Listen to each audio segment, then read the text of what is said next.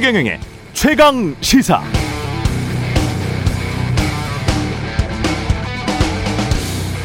네, 기억나십니까? 가짜 수산업자로부터 골프채를 받았다는 언론의 보도 전후에서 윤석열 캠프 대변인직을 사퇴했던 이동훈 전 조선일보 논설위원 경찰 조사를 받고 나서 기자들 모아놓고 갑자기 이건 공작이다 와이를 치자고 했다 윤석열 후보를 겨냥한 여권의 공작이다며 여권 인사로부터 모종의 청탁을 받은 것처럼 말했습니다.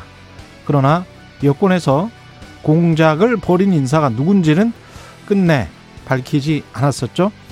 관련해 당시 윤석열 캠프도 헌법 가치를 무너뜨리는 공작 정치, 선거 개입, 사법 거래라고 입장을 발표했고 윤석열 후보 본인도 JTBC와의 인터뷰에서 이동훈 전 대변인이 없는 말 지어내서 할 사람은 아니라고 보고 있다고 말한 바 있습니다.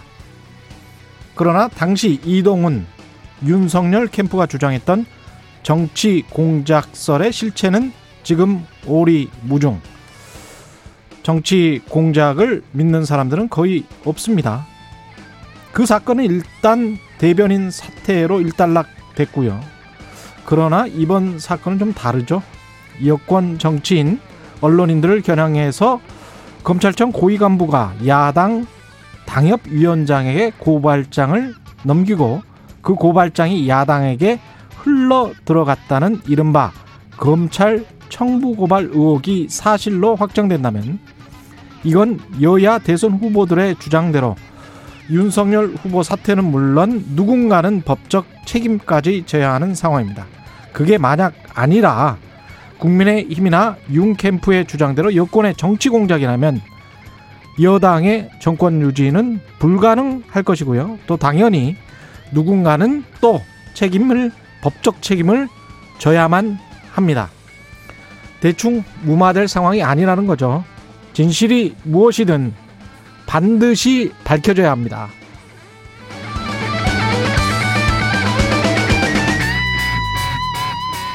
네, 안녕하십니까. 9월 7일 세상에 이익이 되는 방송 최경련의 최강시사 출발합니다. 저는 KBS 최경련 기자고요. 최경련의 최강시사 유튜브에 검색하시면 실시간 방송 보실 수 있습니다. 문자 참여는 짧은 문자 50원, 기본자 100원이 드는 샵9730 무료인 콩 어플 또는 유튜브에 의견 보내주시기 바랍니다.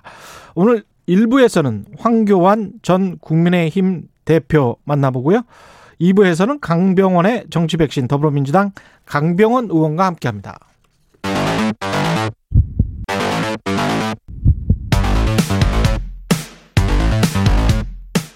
오늘 아침 가장 뜨거운 뉴스 뉴스 언박싱 네 뉴스 언박싱 시작합니다. 민동기 기자 김민아 시사평론가 나와 있습니다. 안녕하십니까? 안녕하십니까? 이게 청부 고발입니까? 고발 사주입니까? 이게 청부 고발 의, 의혹입니다. 좌우지간 지금 현재는 아, 의혹입니다. 예. 네. 청부 고발 이렇게 하면 사실 고발이 됐느냐 마느냐의 방점이 찍힐 것 같은데 예. 고발 사주라고 하면은 고발을 하도록 부탁을 했느냐 마느냐 이게 이제 방점이 찍히지 않습니까? 아 검찰의 행위에 방점을 찍으면 그렇죠. 고발 사주. 그렇습니다. 청부 고발은 고발을 했느냐 안 했느냐 결과. 그렇습니다. 그러니까 주체가 아. 국민의 힘이 될 수가 있는 거죠. 이건 사실은 모든 초점은 검찰이죠, 사실. 그렇죠. 예. 네.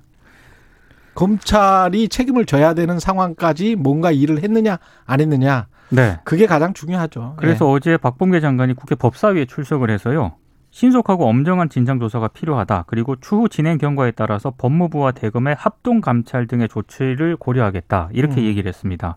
어제 법사위는 많은 뭐 분들이 보신 것처럼 여야가 공방을 주고 받았는데 관련해서 좀 새롭게 추가적으로 제기된 의혹이 하나 있습니다. KBS하고 한겨레 등이 오늘 보도한 내용인데요. 그 지난해 8월 당시 미래통합당이 최강우 열린민주당 의원 있지 않습니까? 예.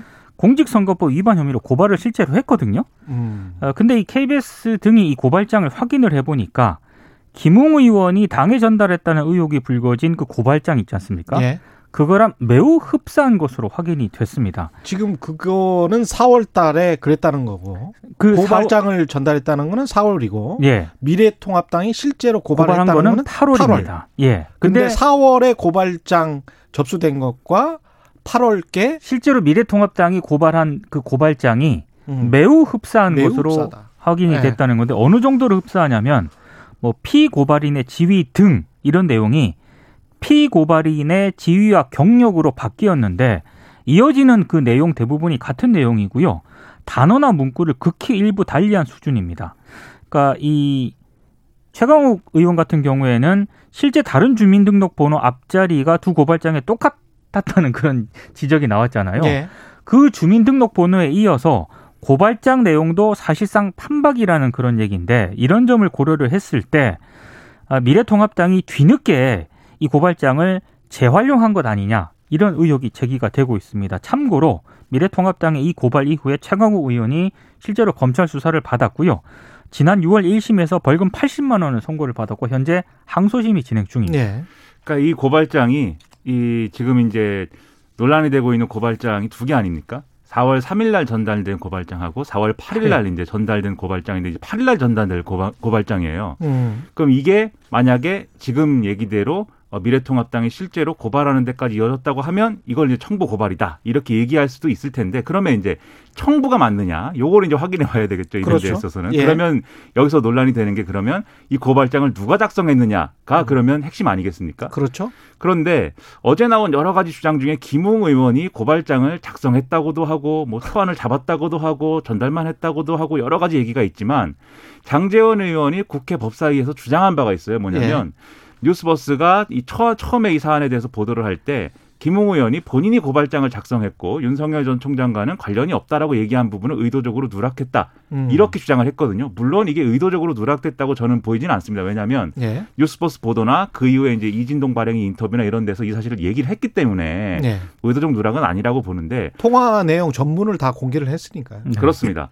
문제는 뭐냐면 그러면 지금 이제 말씀드린 미래통합당의 실제로 고발로 이어진 고발장의 작성자는 그러면 음. 김웅 의원이 되는 거예요. 예. 그렇죠?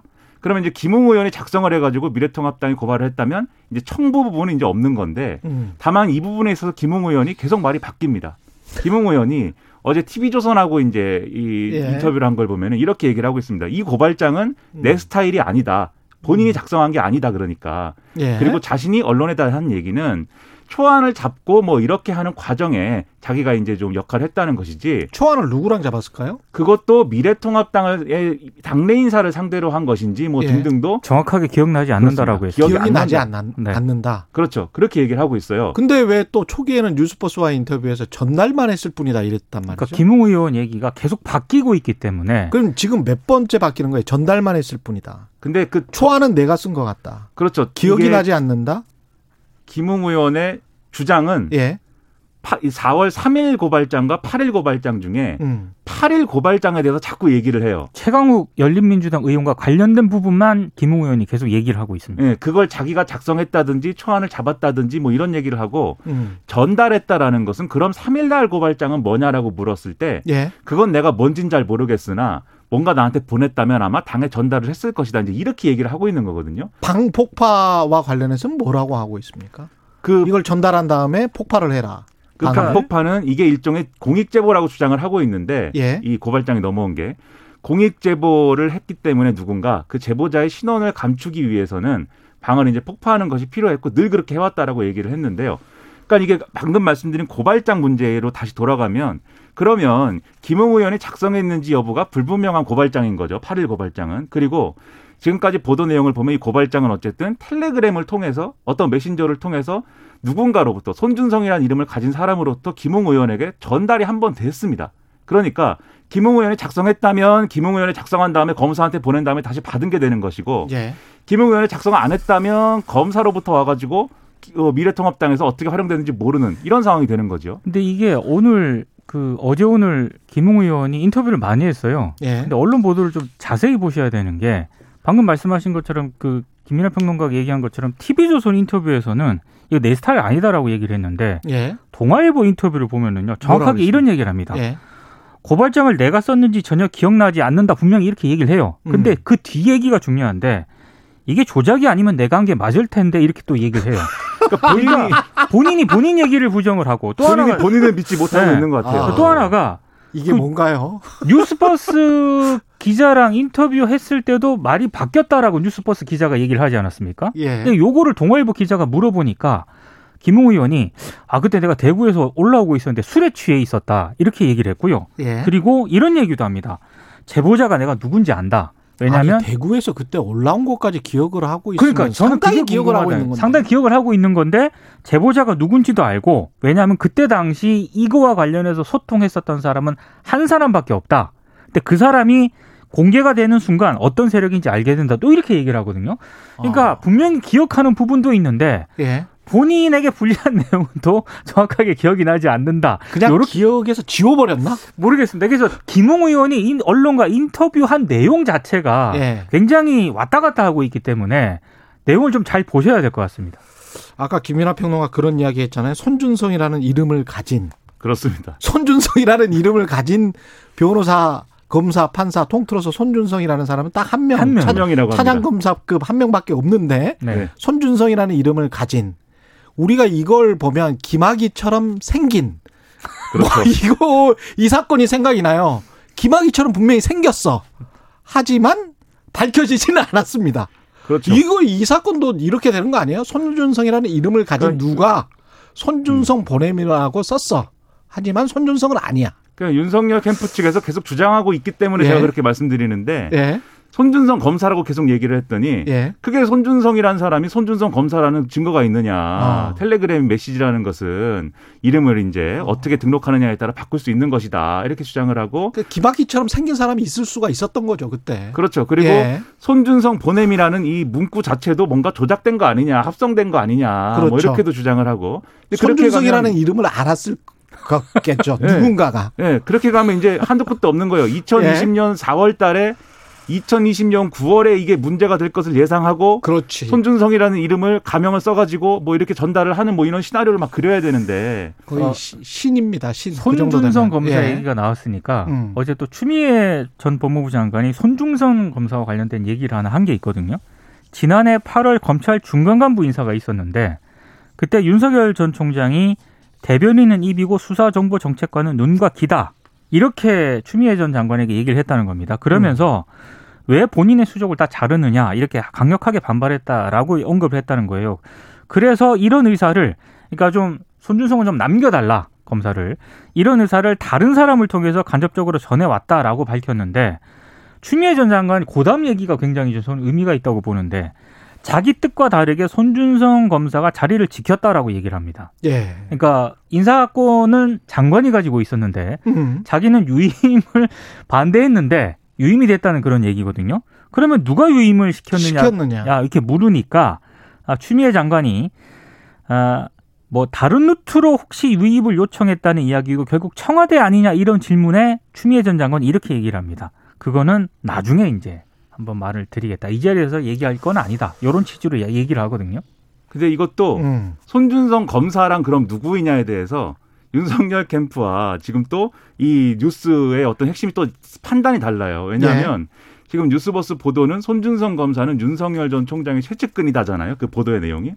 윤석열 캠프에서는 손준성 검사라는 사람은 추미애 장관이 인사를 해갖고 온 사람이기 때문에 이른바 추미애 쪽 사람이다. 이렇게 또 주장을 하고 있어요. 근데 추미애 전 장관 얘기는 그게 아니다라고 그렇죠. 확인을 해준 전혀 거죠. 아닌 아니라는 거죠. 네. 아니 그리고- 근데 범죄정보과는 수사 이 정책기획과는 검찰총장의 눈이 그렇죠. 맞죠. 근데. 눈과 예. 귀를 가리고 수족을 잘랐답니다. 네. 아. 그리고 또 뭐라고 하고 있냐면 당시에 예. 대검 공공수사부장 배용원 검사의 경우에도 추미애 장관이 인사를 해서 온 사람이기 때문에 추미애가 아니다. 또 이렇게 주장을 해요. 윤석열 캠프에서. 근데 또 그러면 이- 추미애 라인이 최강욱을 향해서 뭔가 정치 공작을 했다는 이야기인가요? 그런가 봅니다. 엄청난 일인데 근데 또 예. 배용원 검사라는 사람은 이후에 예. 그 해에 2020년도에 바뀝니다. 이정현 검사로. 그러니까는 예. 이게 우리가 아는 검사들이 막 이 서로 다른 세계에 막 두 명, 세 명씩 있는 거예요, 지금. 그래서 음. 막이 평론가는 머리가 굉장히 복잡합니다, 지금. 손준성 검사 입장문을 어제 냈거든요. 예. 전해드려야 될 것 같아요. 맞습니다. 의혹을 완전히 부인을 했습니다. 음. 당시 대검찰청 수사 정보 정책관이었던 본인이 고발장을 작성하거나 첨부 자료를 김웅 의원에게 송부했다는 의혹은 전혀 사실이 아니다. 이렇게 공식적으로 밝혔고요. 예. 향후 이와 관련한 근거 없는 의혹 제기와 이로 인한 명예훼손 등 위법 행위에 대해서 강력한 법적 조치를 취할 예정이다. 이렇게 얘기를 했는데 3일간 뭐 했을까요? 아무래도 그런 예. 뭐 검사니까요. 음. 그런 부분에 대해서 나름 좀 검토를 한 끝에 이렇게 공식 입장을 내놓지 않았을까 그렇죠. 생각이 법적인 됩니다. 여러 가지 법리 검토와 그리고 이게 밝혀질 수 있을까 없을까에 관한 법적인 부분은 또 다른 문제니까요. 그렇죠. 예. 책임을 어떻게 져야 되는 문제인가 네. 네, 이런 문제들을 아마 종합적으로 고려한 끝에 나온 네. 이제 결론이다 이렇게 보입니다. 이낙연 후보는 일정을 다 취소를 했고 어 이거는 뭐 충격을 굉장히 많이 받았나 봅니다. 어제 굉장히 좀 관해서 이례적인 일정이었습니다. 음. 그러니까 대구 경북 지역 공약 원래 발- 오전에 발표하려고 했었는데 서면 보도 자료로 대체했고요. 오후에는 대한의사협회 간담회도 취소했고 MBC 인터뷰도 취소를 했거든요. 그리고 캠프에 매주 정례 브리핑도 어제 취소를 했습니다. 어제 장시간 대책회의를 열고 전략 재검토에 들어갔다라고 하는데 일단 언론들의 보도를 보면은 네거티브 중심 전략이 유효하지 않은 것으로 지금 판단을 하고 있는 것으로 보여지고요. 원래 그 이낙연 캠프의 전략은 그 이재명 지사와 격차를 충청 이번 경선에서 한 10%포인트가 내외로 좁힌 다음에 다른 후보들과 단일화 전선을 구축해서 결선 투표에서 역전을 노린다는 그런 계획이었거든요. 근데 이 계획 자체가 완전히 지금 빗나간 그런 상황이기 때문에 모르겠습니다. 굉장히 장고에 들어간 것 같은데 어떤 결론을 내릴지는 좀 봐야 될 것 같습니다. 아, 뾰족한 수가 이제 없다라는 판단을 일단 할 수밖에 없을 텐데요. 왜냐하면 이게 그동안의 선거 캠페인이 이제 이낙연 전 대표가 가진 장점을 부각시키는 그런 게 일단 큰 중심줄기가 있고 나서 그러고 나서 이제 상대 후보의 어떤 불안함을 부각시킨다든지 이런 전략이었어야 되는데 사실 본인의 장점을 충분히 발휘하지 못하는 그러한 전략으로 여기까지 왔거든요. 여기까지 온 상황에서 최대한 자신이 어쨌든 강점을 가지고 있다고 볼 만한 충청권 경선에서 이렇게 결과가 나온 거 아닙니까? 그럼 앞으로도 사실은 큰 기대를 해볼 만한 대목이 없는 데다가 지금 이제 핵심 반환점이 될, 될 때가 이제 광주 전남 경선인데 그 부분에 있어서는 사실 과거부터도 확인되어 온 사실이지만 본선 경쟁력을 아마 가장 이제 상위에 놓고 판단을 할 거거든요. 광주 전남의 이제 그 권리당원 내지는 재의원들은 음. 그렇게 본다라면 역전할 기회라는 게 이미 이제 없어진 상황에 가까워서 지금 이제 전략을 바꾼다고 해서 그것이 얼마나 유효할 것이냐 이게 그렇죠. 그 충분한 시간이 없는 상황이고 오히려 제 생각에는 경선 이유라던가 이런 것들을 캠프가 고민해야 될 시점이 아닌가 이런 생각입니다. 음. 많은 고민이 있겠습니다. 이재명 캠프도 뭐 쉽지 않은 고민을 해야 될 것 같고요. 계속 과반을 유지한다고 해서 그렇죠. 그게 좋냐라고 하면 본선에서는 과히 그렇게 좋을 것 같지는 그러니까 않아요. 이재명 네. 캠프는 네거티브 자제한 게 주효했다라고 판단을 하고 있고 음. 본선 경쟁력을 아마 준비를 하는 것 같아요. 그리고 그- 계속 원팀을 강조를 하고 있습니다. 그렇습니다. 왜냐하면 이낙연 결국은 이낙연 전 대표 지지자들이 얼마나 이재명 지사의 본선 경쟁력에 충분한 이제 좀 동력이 되느냐 이게 이제 관건 중에 하나거든요. 이것에 있어서는 원팀을 강조하고 있듯이 이 여당 후보들이 각자의 역할을 이제 좀 어, 해야 되는 부분이 당연히 있는 겁니다. 예. 뉴스 언박싱 민동기 기자 김민아 평론가였습니다. 고맙습니다. 고맙습니다. KBS 일라디오 최경영의 최강 시사 듣고 계신 지금 시각은 7시 38분입니다. 오늘 하루 이슈의 중심.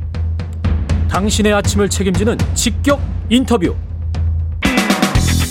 여러분은 지금 KBS 일라디오 최경영의 최강 시사와 함께하고 계십니다. 네, 오늘 일부에서는 국민의힘 대선 후보 가운데 한 분이십니다. 황교안 전 국민의힘 대표 연결해서 자세한 이야기 나눠보겠습니다. 안녕하십니까? 예, 안녕하십니까. 예. 아, 후보님 그 미래통합당 원탑 체제일 때 지난해 총선이었죠. 그때 언론에서 보통 이제 미래통합당 원탑 체제 황교안 대표 이렇게 이야기를 했었거든요. 예, 그 지금 김웅 그때 당시에 당협위원장이 검찰로부터 고발장을 받아서 법률기획단, 법률지원단 쪽에 전달을 했다라는 그 의혹과 관련된 보도들이 계속 지금 나오고 있어서 국민들도 계속 관심이고 특히 또 이제 법무부 장관도 하셨기 때문에 이 조직을 너무나 잘 알고 계시는 거 아닙니까? 국민의힘도 잘 알고 계시고 검찰도 잘 알고 계시고 그래서 예, 잘 알고 있습니다. 예. 어떻게 보십니까? 지금 그 마타도입니다. 음, 맞, 마타도는 안 되고요. 예. 정말 정의롭지 못하지요. 음, 그 저는 지금 정말 선거 정의가 중요하다고 생각하고 예. 선거 정의를 지켜내기 위해서 노력을 하고 있습니다. 음, 지금 뭐 부정선거 규명에 힘을 쏟고 있는데 이거 자체가 어, 선거 정의를 세우기 위한 것이죠. 부정선거 규명에 힘을 쏟고 있는다는 말씀은 무슨 말씀이시죠? 지금 지난 4.15 총선에서 예. 많은 선거 불법 행위들이 있었습니다.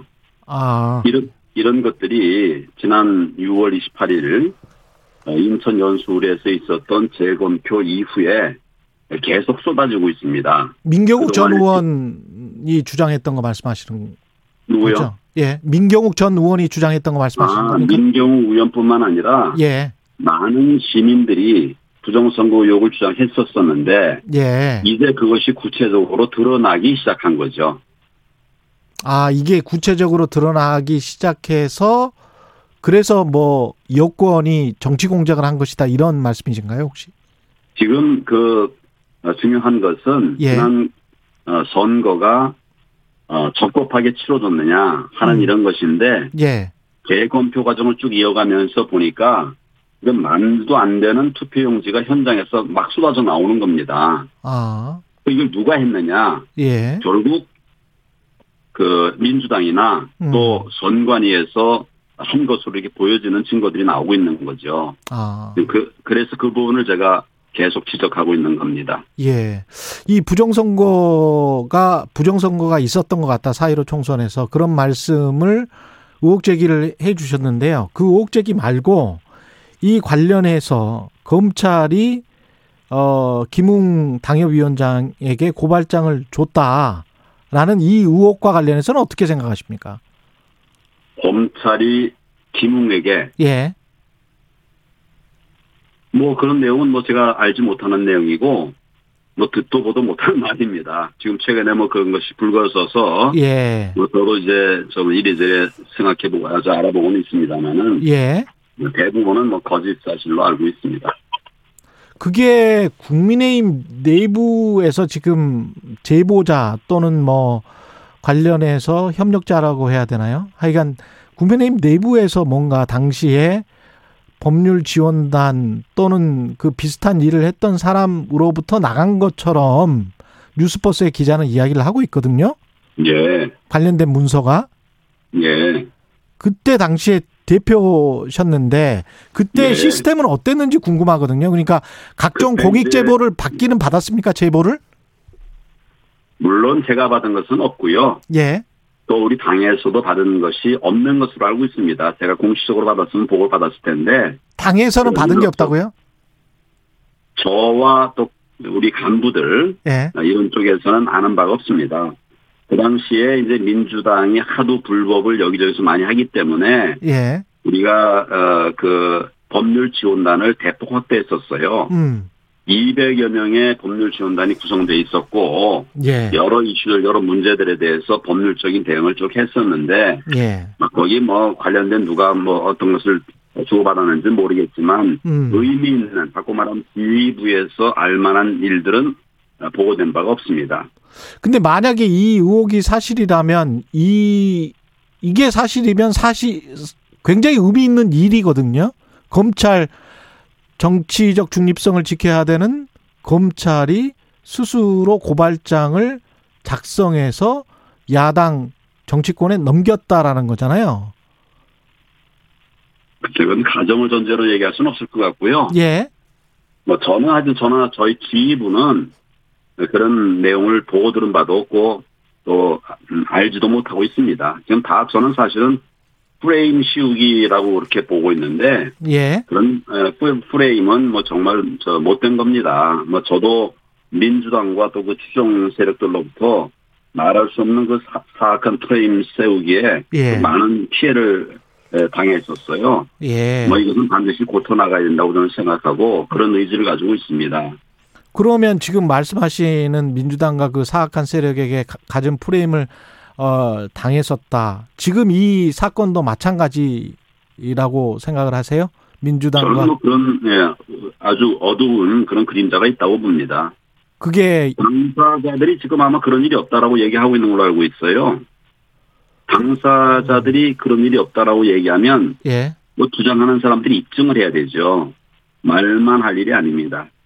그게 그 증거 캡처된 서류가 나왔는데 고발장이 그게 이미 증거 아닌가요? 이제 그 고발장의 내용의 진정성에 대해서 입증을 해야 되죠.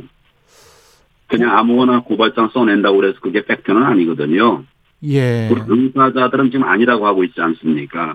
그러면 고발한 사람 그 아니라고 그- 하는 거는 이제 주장인데 어제 그러니까 KBS 뉴스 보도도 보면 4월에 접수됐다라고 지금 의혹이 제기되는 그 고발장과 미래통합당이 8월에 직접 그 접수시킨 검찰에 접수시킨 고발장의 내용이 판박이처럼 똑같다. 이런 보도가 나왔었거든요. 고발장이 접수가 됐고 그 내용이 뭔지 아는 거는 아마 조사를 해보면 금방 나올 겁니다. 의혹에 필요가 없는 거죠. 음. 그리고 이제 뭐 필요한 수사를 하면 되는 거죠. 예, 그렇군요. 이 문제는 어떻게 잘 밝혀질 거라고 보세요? 지금 어떤- 검찰 검찰이나 공수처가 충분히 수사를 해야 된다고 보십니까? 아니면 어떻게 보십니까? 만약에 여권의 정치 공작이라는 그 주장이 맞는다고 하더라도 그렇더라도 수사를 해야 되는 거 아닙니까? 지금 이제 계속 가정을 던지려 질문하시니까 예, 제가 가정에는 답하는 것이 안 맞다는 말씀을 드렸고요. 예, 또 당당하면 고소 고발하고 예, 수사기관에 나와서 조사 진술을 하면 됩니다. 그럼 또 수사기관이 뭐 이름이 수사기관이라고 하면 그 지장에 대해서 진위를 가리겠죠. 이거를 뭐 사실관계가 확인되고 되지도 않고 나오지도 않은 상황에서 언론이 이거를 뭐 키워서 이렇게 하는 것은 어. 그건 옳지 않다고 생각합니다. 그 관련해서 당시에 뭐 법률 지원단으로부터 이런 제보는 전혀 받지 못하셨습니까? 이런 제보에 그런 관한 보고. 얘기를 벌써 네 번 말씀드렸습니다. 아, 그렇군요.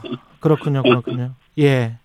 경선 이야기 좀 해보겠습니다. 이- 거기까지 이제 마치고요. 그 관련해서는. 예. 경선 관련해서 이제 공정 경선 서약식과 간담회에 참석은 하셨죠. 황 네, 후보님은. 그렇습니다. 예, 예. 일부 후보들은 불참을 했는데요. 어떻게 생각하세요? 그 지난 5일에 5일에 있었는데요. 예. 그 5일 행사는 단순히 경선 후보자 뭐 간담회뿐만 아니고 국민들에게 경, 공정한 그 경선을 하겠다고 하는 도약식을 하는 날이었습니다. 예. 근데 몇몇 분들이 어, 어, 자신들의 그 어, 뭐 유불리 를 계산했는지 불참한 것은 아주 저 적절하지 않았다고 생각합니다. 예. 공정한 경선을 하겠다는 서약 그리고 공천률에 대한 불만 이거 뭐 무슨 그게 상- 관계가 있겠습니까? 음. 어떤 경우든지 당에 대한 신뢰를 훼손하고 또 국민들에게 실망을 드리는 일은 적어도 대통령 경선에 나온 후보자라고 하면 하지 않아야 될 일이라고 생각합니다. 예. 역선택 방지 조항을 넣지 않기로 했단 말이죠. 이- 이건 뭐 찬성하십니까? 그 기본적으로 우리 당의 후보를 뽑는데 예.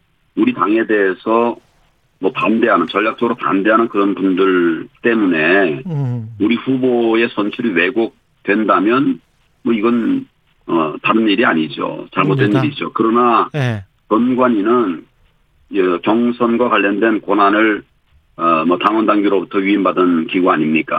예. 여러 가지 고심해서 결정을 했다면 당연히 그 결정에 따라야 된다고 생각합니다. 지금 현재 어떻게 보세요? 1차 컷오프가 9월 15일인데 8명 선출하기로 돼 있고요. 당원 투표 20%, 20% 여론조사 80%인데요. 그 황 후보님은 전망을 어떻게 하십니까? 뭐 저에 대한 전망 말씀이신가요? 예, 예, 예, 예. 아, 황원님. 예, 예. 예, 예. 뭐 그건 국민들께서 답을 갖고 계시지 않습니까? 뭐 제가 뭐 된다 안 된다 말하는 것도 우선 일이고요. 예. 국민들께서 현명하시니까 예. 지금 나라의 위기 상황을 극복해 나갈 사람이 누군가 예. 현실적으로는 투표 현장에서는 그런 판단을 해서 예. 정의로운 결정을 하시리라고 저는 생각합니다. 국민을 믿습니다. 예. 여론조사 지금 사실은 지지율을 좀 높여야 되는 상황인 것 같은데 어떤 보관 같은 걸 가지고 계십니까?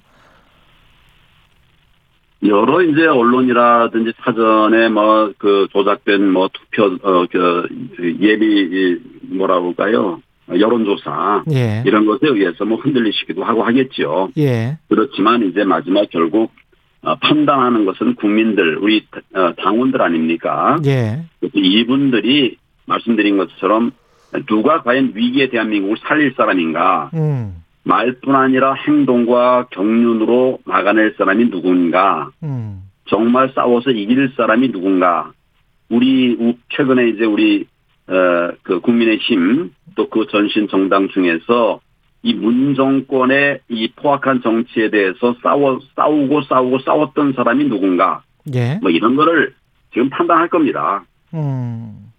그 사이로 어, 선거 관련해서 이게 부정선거였다. 이 의혹은 계속 제기를 하시면서 선거를 치르신 예정이죠? 어떻습니까? 이거는 이번 선거뿐만 아니라 음. 다음 선거를 위해서도 반드시 필요한 부분입니다. 지금 제가 조만간 뭐 기회가 되면 좀 더 자세하게 말씀을 드리겠습니다만은 예. 많은 불법의 의혹들이 있어요. 선거 관련된 여러 가지 불법 의혹들이 있습니다. 예. 뭐 예를 들면 그 뭐그 지금 말씀드리는 게 어떨지 모르겠는데 어, 지금 말씀하십시오. 예. 예. 유권자로 이제 돼 있는 분들, 음. 선거인으로 돼 있는 분들 중에 134세인 분도 지금 돼 있어요. 그 기록이 돼 있어요. 아, 134세인 사람도 있다. 예. 이거는 상식적으로 한 일입니까? 맞지 않는다. 지금 네. 유권자로 등재된 분 중에 예. 뭐 서울에 있었던 선거구입니다만은 음. 연세가 134세인 분이 두 명이나 있어요. 그 사람이 투표를 한 걸로 돼 있어요. 아니 지금 이제 그 그분이 했는지 안 했는지는 봐야 되지만 우선 예. 그 명부에 올라갔다는 그 자체가 얼마나 엉터리 관리를 했다 또는 의- 아, 나쁜 관리를 했다는 뜻이 아니겠습니까? 예. 그- 그거 이제 조사해 봐야 되겠죠. 그분이 음. 실제 투표했는지. 했을 음. 리가 있습니까? 134세 가지고 상, 세- 생존하신 분이 없지 않습니까? 예. 이번 선거가 이렇게 돼 버렸습니다. 그러니까 앞으로의 선거도 좀 문제가 있을 수 있다라는 그런 말씀이시네요. 그러니까 앞으로의 선거도 뭐, 방금 뭐라고 질문하셨습니까? 앞으로의 선거도 문제가 있을 아니, 수 있다. 물론이죠. 지금 이번에 해서 맛본 사람이 다음에 안 하겠습니까? 그 상식이죠. 이번에 막아내지 못하면 다음에도 불법 선거 감행된다고 저는 생각합니다. 그래서 지금 반드시 막아내서 정의로운 선거, 공정한 선거, 국민의 뜻에 맞는 선거가 이루어져야 한다고 생각하기 때문에 음. 제가 이 거짓에 대해서 얘기하면서 정의를 지키겠다고 하는 말씀을 드리는 겁니다. 이걸 그러면 이런 부정 선거를 누가 조장했다. 민주당이나 여당이나 청와대가 조장했다. 이렇게 생각을 하시는 건가요? 그거 밝혀야 됩니다. 그거 음. 밝히려고 그러면 지금 예. 공수처 못하고 경찰 못합니다. 그래서 제가 특검을 만들어라. 특검이 이 선거 부정의 실체를 밝혀야 된다. 이런 제안을 하고 있고요.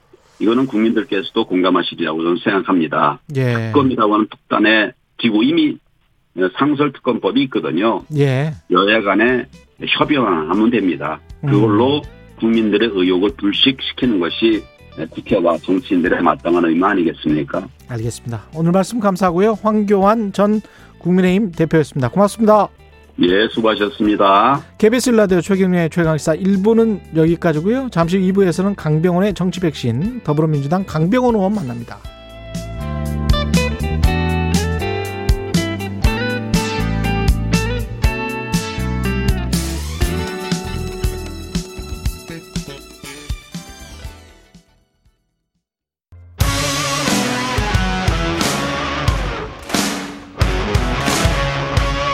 오늘 하루 이슈의 중심 최경영의 최강 시사.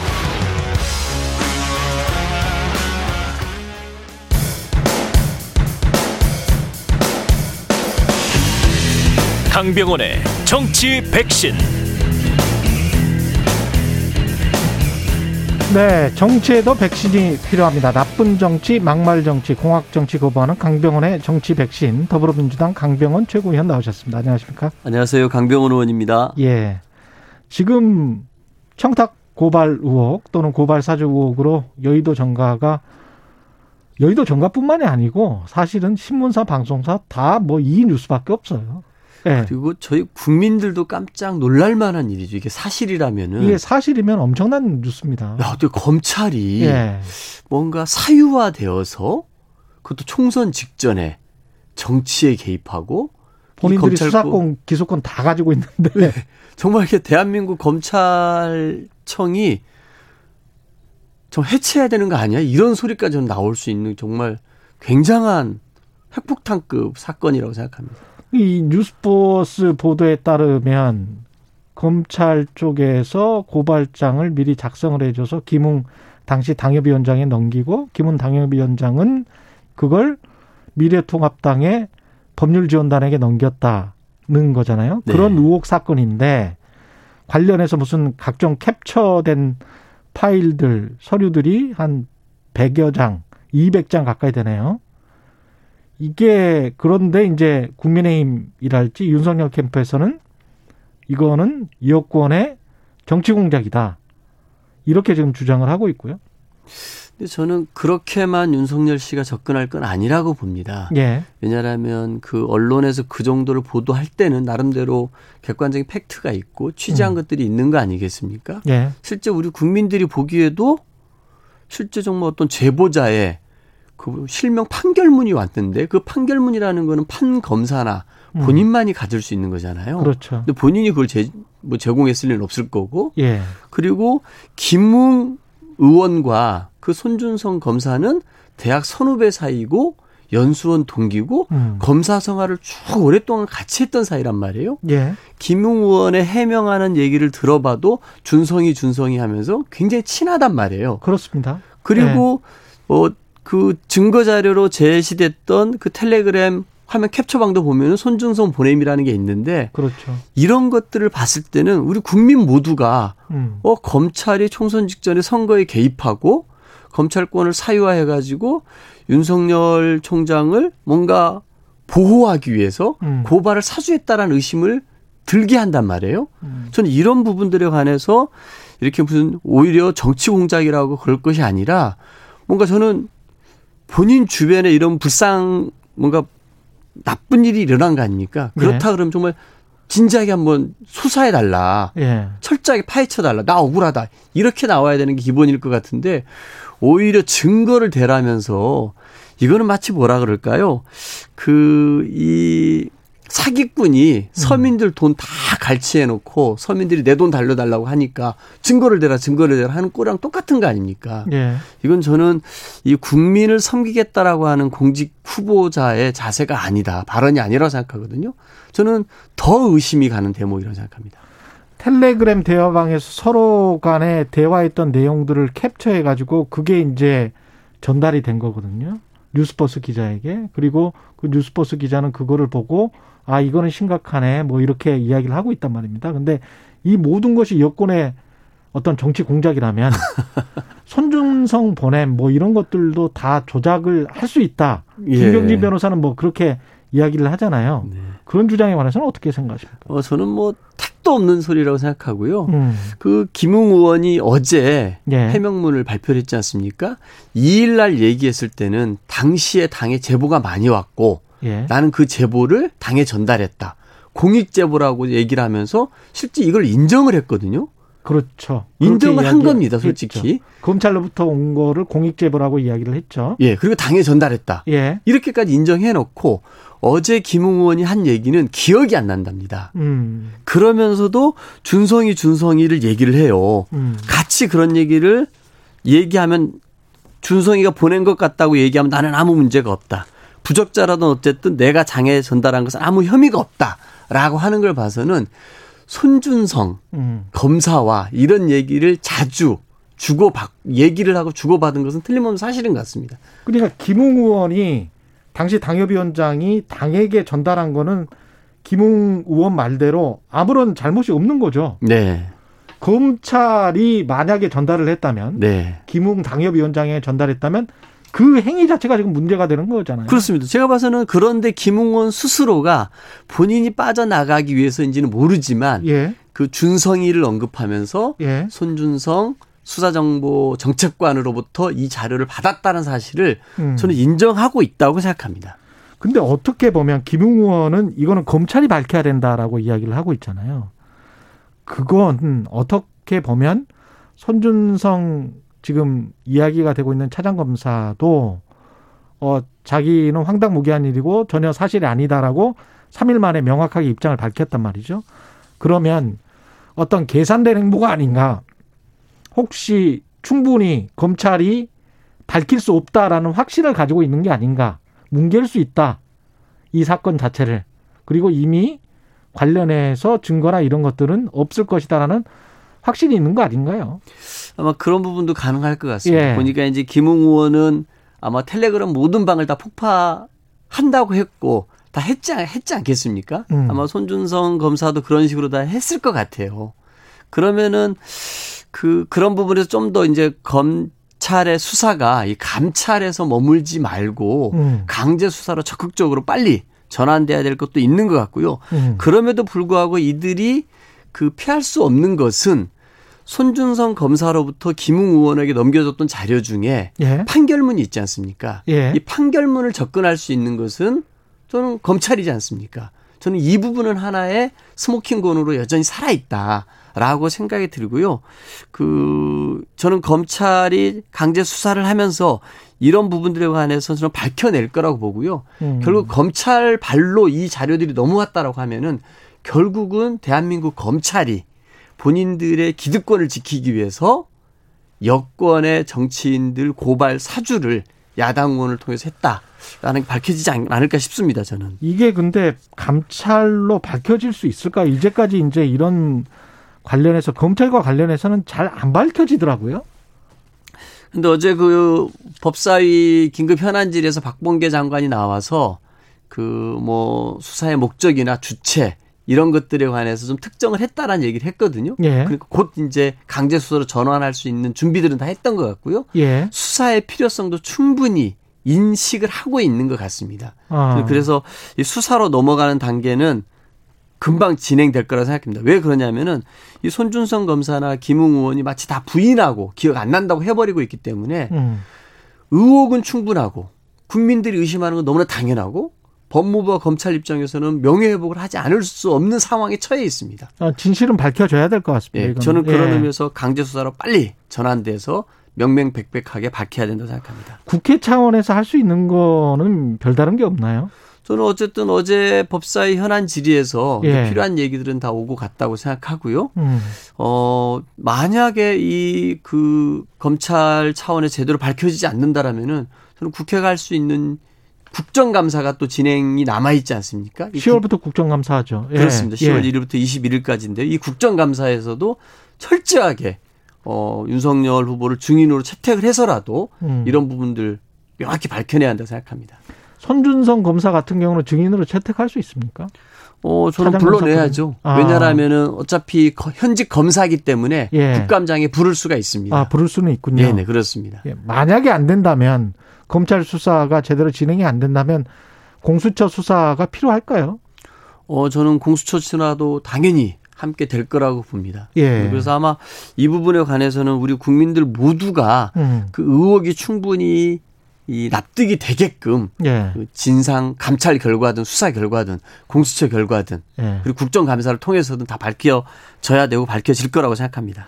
이게 사실의 단계가 있을 것 같은데 먼저 밝혀져야 될 사실은 검찰이 김웅 당시 어, 당협위원장에게 미래통합당 당협위원장에게 고발장을 청부 사주했느냐 이게 하나고요. 네. 그 뒤에 윤석열 검찰총장이 인지 또는 지시했느냐 이게 또 다른 또 단계란 말이죠. 이거는 차근차근 근데 첫 번째 단계도 지금 밝히기가 힘든데 두 번째 단계는 윤석열 총장은 당연히 아니다라고 하고 있고 어, 저는 첫 번째 단계도 저는 밝혀질 거라고 봅니다. 아, 왜냐하면은 그 자료들이 너무나 명백하기 때문에 음. 저는 그 부분도 밝혀질 거라고 생각하고요. 윤석열 총장이 지시를 했거나 혹은 몰랐거나 혹은 묵인을 했거나 여러 가지 경우의 수가 있을 수 있지 않겠습니까? 그럼요. 예. 근데 저는 이 검찰에서 행해진 일이거든요. 음. 검찰 권력을 이용해서 고발을 사주한 의혹을 받고 있는 거 아닙니까? 예. 근데 이 당시에 검찰의 책임자는 윤석열 씨였단 말이에요. 음. 저는 어떠한 경우가 됐던 윤석열 전 총장은 이 책임을 피할 수 없다. 그게 본인이 몰랐든 음. 혹은 묵인했든 같이 논의해서 했다 그러면 더 심각한 문제겠지만 그렇죠. 이 예. 검찰권이 그렇게 사유화되고 검찰권이 악용된 거에 대한 책임은 검찰총장이 져야 되는 거 아니겠습니까? 예. 그런데 이 손중성 검사는 음. 수사정보정책관이었습니다. 예. 바로 검찰총장의 수족과 같은 존재란 말이죠. 음. 그리고 그 고발 내용들을 보면은 철저하게 윤석열 총장과 그 개인의 주변의 일들 그리고 검찰 권의 기득권을 지키려고 했던 윤 총장 측에 철저하게 불리한 사람들을 쳐내려고 했던 고발 내용 아니겠습니까? 예. 저는 충분히 그 내에 이런 의견들이 모아져서 합동으로 했지 않겠느냐 이런 생각이 듭니다. 근데 법적으로 본다면 그렇게 진행돼야 될 것 같은데 이게 정치적인 이슈인 게 대선 후보란 말이죠. 그것도 야권의 가장 유력한 대선 후보라고 할 수 있겠습니다. 근데 대선 후보가 검찰에 소환됐던 일이 없고 포토라인에 선 적이 없단 말이죠. 그러면 그 전에 대선 후보를 사퇴하지 않는 이상 야권의 대선 후보를 검찰이 어 포토라인에 세워서 소환하고 그리고 어떤 뭐 질문을 하고 신문을 하고 이게 가능할까 정치적으로 굉장히 부담이 될 것 같다. 2007년 예. 이명박 대선 때를 한번 생각을 해보시죠. 예, 그때 도곡동 땅이 누구냐 가지고 그랬죠. 검찰이 수사를 했었죠. 음, 그리고 그 이 대선 결과 2월 19일 2주 전에 검찰에서 무혐의 처분을 해줘 버리거든요.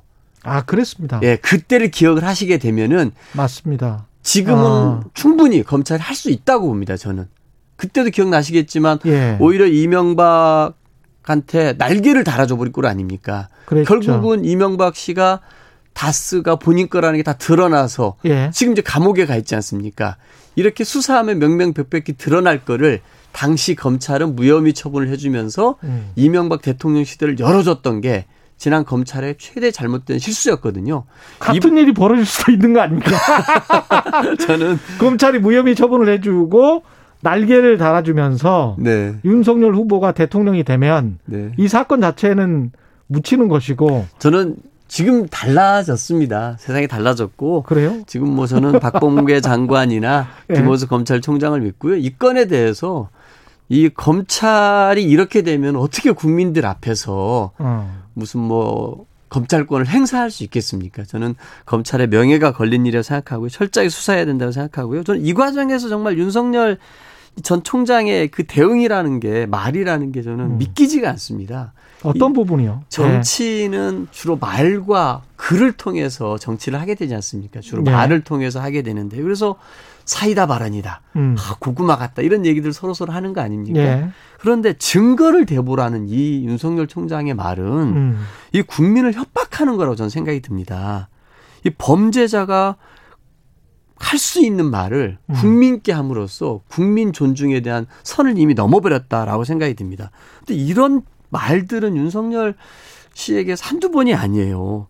뭐 정말 이 사람들의 막말 어록이라는 건 한두 번이 아닌데 주 120시간씩 노력, 노동해야 된다. 없는 사람들은 뭐 부정식품이라 싸게 먹을 수 있게 해야 된다. 대구 밀란 얘기, 후쿠시마 뭐 방사능 유출은 안 됐다는 등 음. 저출산 오는 페미니즘이라는 예. 거 하는데 이런 이 막말들을 국민들에게 퍼붓고 있는 자세가 굉장히 저는 문제라고 생각하고요. 음. 단한 번도 본인이나 본인 주변의 가족의 문제들로 일어난 것들에 대해서 국민들 앞에서 머리를 숙여서 죄송하다, 송구스럽다는 얘기를 한 적이 없어요.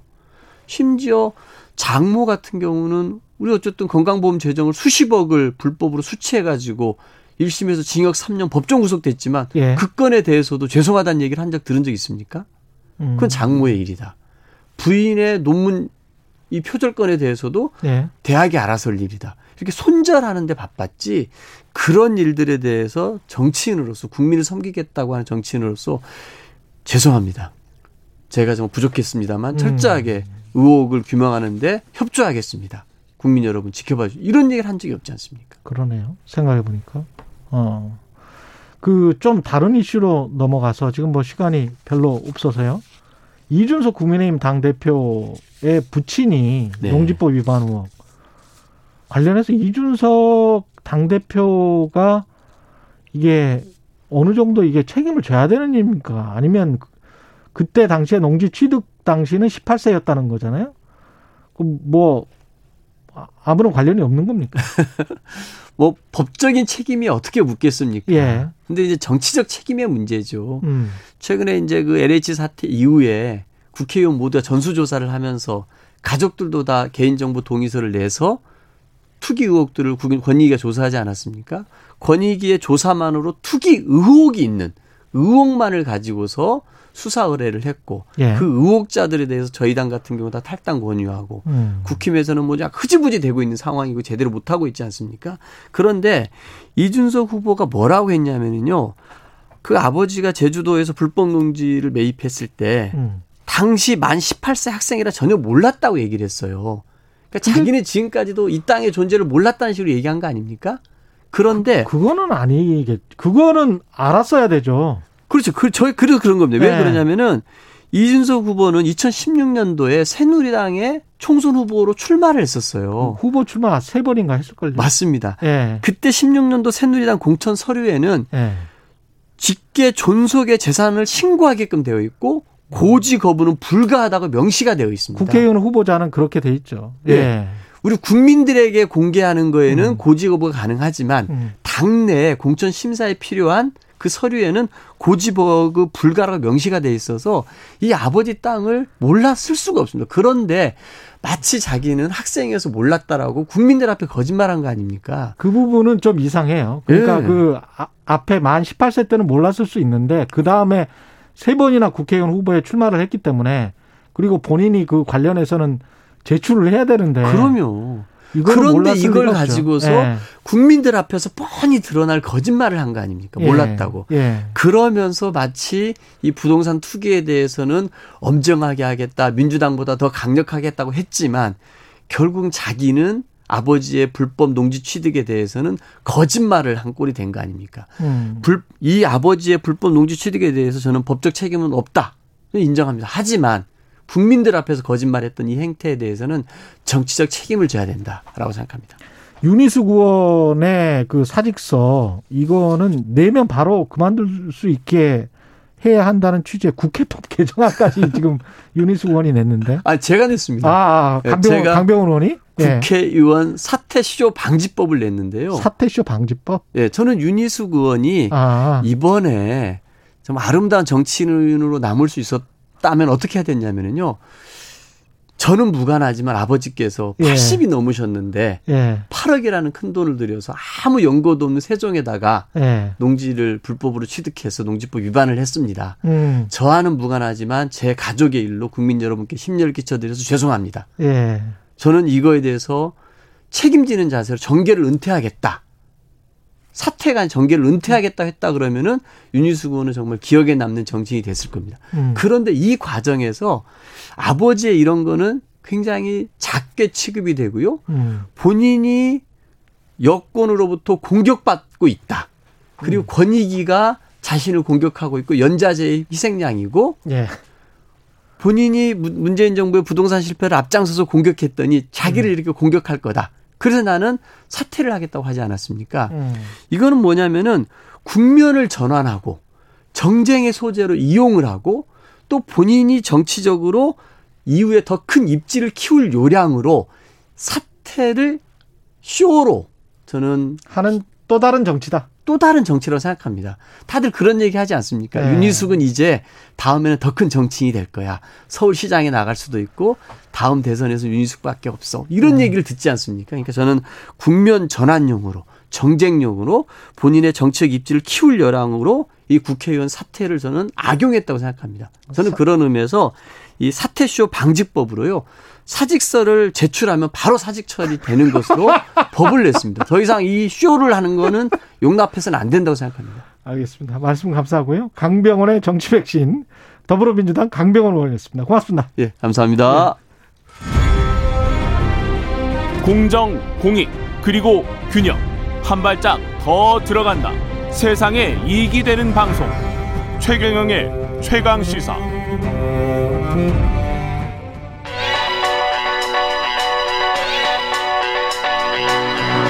최강 시사 시네리의 눈.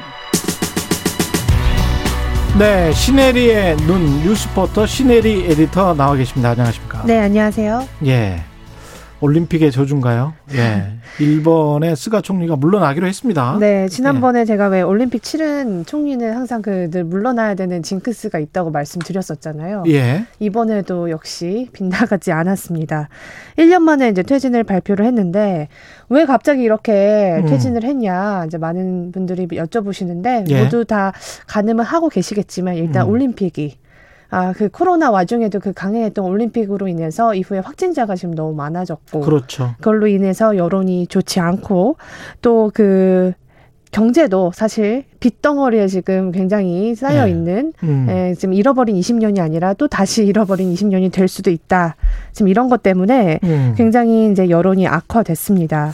코로나 같은 경우에 한 2만 명 정도 되죠, 지금 확진자들이. 네, 맞습니다. 그리고 사망자도 한 5, 60명씩 나오는 것 같습니다. 맞습니다. 예. 예, 우리나라보다 훨씬 더 좀 심각한 상황이고 음. 백신도 사실은 더 많이 구했다곤 하지만 이 백신 음. 접종 속도가 그렇게 빠르지 않은 상황이고요. 예. 이 최근 몇 주 사이에 이 자민당 그 안에서도 파벌 간의 싸움이 있었다는 그런 기사들이 외신에서 많이 나오고 있습니다. 음. 이 스가를 교체해야지만 앞으로 이제 중의원 선거나 그런 데에서도 유리하게 갈 수 있다. 이 스가 얼굴로는 더 이상 우리도 아, 살 수 없다. 이런 게 자민당 내에서도 이야기가 나왔던 것 같습니다. 자민당이 지금 계속 집권을 하고 있으니까 네. 그리고 스가 총리가 지금 2020년에 등장을 해- 했고 한 1년 된 거잖아요. 1년이죠, 정확히. 네. 그 전에 아베 총리가 2012년이었나요? 네. 갑작스럽게 이제 건강의 이유로 음. 예, 그 나갔죠. 그런데 이제 스가가 바로 그 이어받게 되죠. 이게 어떻게 보면 아베의 뒷그늘에 스가 총리도 있었던 것이고 네, 맞습니다. 포스트 아베를 또 뽑는데 네.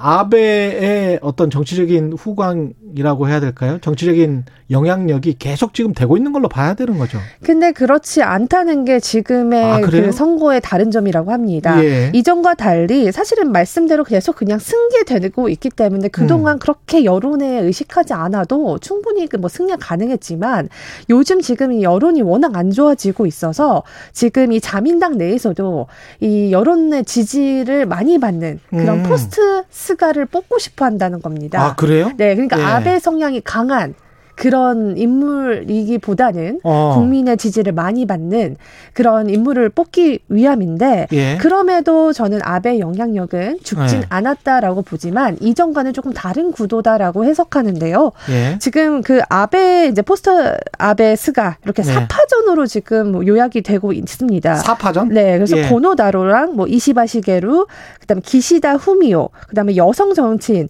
이 다카이치 시나 이렇게 네 명으로 굳혀지는데 예. 지금 여론조사 뭐 요미우리 신문이나 이런 데 보면 고노다로가 압도적인 1위입니다. 고노다로. 예, 고노다로는 뭐 이전에 우리 그 외교 결례 버, 그 결례를 좀 범해서 논란이 예. 됐던 인물이기도 한데요. 음. 이 사람이 원래 그 고노담화 를 예, 했던 예. 고노 요헤이 당시 그 관방장관의 아들입니다. 음. 초반에는 굉장히 그 한국어도 막 배우고 굉장히 한국에 대한 친근감을 음. 좀 이렇게 표시했던 사람이 예. 사실 아베 힘을 입어서 이제 그 정치계에 입문하면서 조금 스탠스가 달라졌거든요. 예. 근데 이 사람이 이제 그 외국에서 학교를 나왔어요. 조지 조지타운 그쪽에서 이제 뭐 정치를 공부하고 해서 영어도 굉장히 능통하고 음. 이 트위터를 굉장히 열심히 해서 아, 예. 이 팔로워가 235만 명이나 됩니다. 음. 그러니까 사실 일본 정치인 중에서는 이렇게 막 SNS를 활발히 하는 그런 캐릭터가 거의 없거든요. 예. 그렇다 보니까 고노다로가 굉장히 국민들한테는 친근한 이미지로 음. 굉장히 지지를 많이 받고 있는 그런 인물이고요. 지금 그 지역구 기반이 약한 초선 의원들은 지금 국민적 지지가 높은 인물이 되기를 원하고 있다고 합니다. 그래서 아. 이 젊은 층들은 오히려 고노다로를 조금 밀어주고 예. 대신 아 굉장히 좀 어, 아직까지는 이 탈원전이나 뭐 여성이란 이런 것들 검토를 주장하고 있기 때문에 고노다로가 여성 일왕. 네 그래서 간부들 사이에는 이제 고노다노는 절대 안 된다. 그래서 어. 오히려 간부들은 싫어하지만 예. 이 젊은 정치인들은 굉장히 선호하는 그런 인물이고 또 국민들의 여론도 고노다로로 좀 좁혀지고 있다. 이렇게 보시면 될 것 같고요. 재밌네요. 네. 예. 그리고 두 번째는 한일 관계 그럼 누가 돼야 될 것인가? 음. 이, 이 보면 이제 2위가 있어요. 예. 국민 여론 이제 조사를 했더니 이시바 시게루라는 사람이 있는데 이 사람은 대표적인 이 친한파 정치인입니다. 아, 어. 반 아베입니다. 그러니까 예. 아베와 노선을 딱 선을 긋고 자민당인데. 네. 한일 관계를 개선해야 된다. 이런 필요성을 계속 제기했던 인물인데요. 사실 그래서 우리나라 입장에서는 이, 이 정치인이 되는 게 좀 좋습니다. 왜냐하면 과거에도 위안부 문제에 대해서는 여성의 존엄을 침해했다는 점에서 우리나라가 일본, 어, 한국에 계속 사죄해야 된다. 이런 발언까지 한 인물이거든요. 한국이 납득할 때까지 예. 계속 사죄할 수밖에 없다. 네. 그러니까 아베에선 굉장히 싫어하는 인물이지만. 이시바 시게루. 네. 근데 이 아, 사람이. 주목해야 되겠네, 이 사람. 근데 문제는 한 가지 제가 좀 마음에 안- 드네. 네, 안타까운 소식이 있습니다. 예. 어젯밤에 속보가 나왔는데 예. 이 이시발 시베르가 출가 출마를 한다고 다들 얘기를 했는데? 다시 고노다로를 밀어주겠다는 그런 뉘앙스를 풍기고 있다고 합니다. 그렇지, 그렇겠죠. 뭐.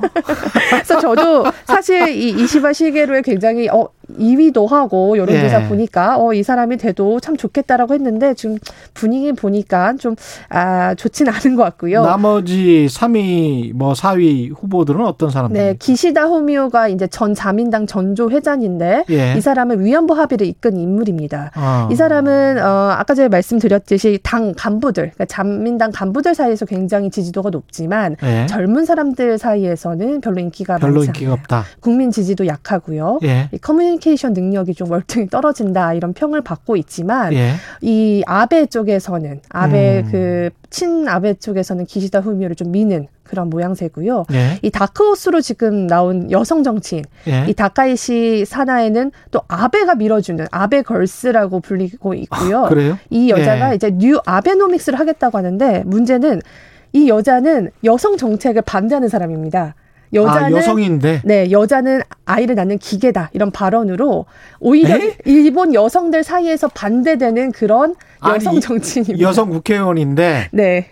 여자는 아이를 낳는 기계다. 네, 그래서 완전히 이제 기계다? 네, 기계다라고 해서 극우 중에 극우로 뽑히는 그리고 남성 우월주의의 아이콘으로 뽑히는 여성 정치인입니다. 그래서 여성 야, 이런 사람이 계속 정치를 한다는 것도 희한하네. 네, 그래서 아베가 이 사람을 굉장히 밀어주고 있다라는 뉴스가 나오는데요. 예. 이제 더 이상 이제 일본도 사실은 어좀 악순환을 좀 끊었으면 하는데 예. 네 사실 이렇게 이제 여론을 좀 인식하고 있다는 이제 기사는 나오지만 과연 이게 아 가능할지 정말 음. 국민들의 눈치를 보고 뭔가 개혁적인 그런 정치인이 나올지는 아직까지는 잘 모르겠습니다.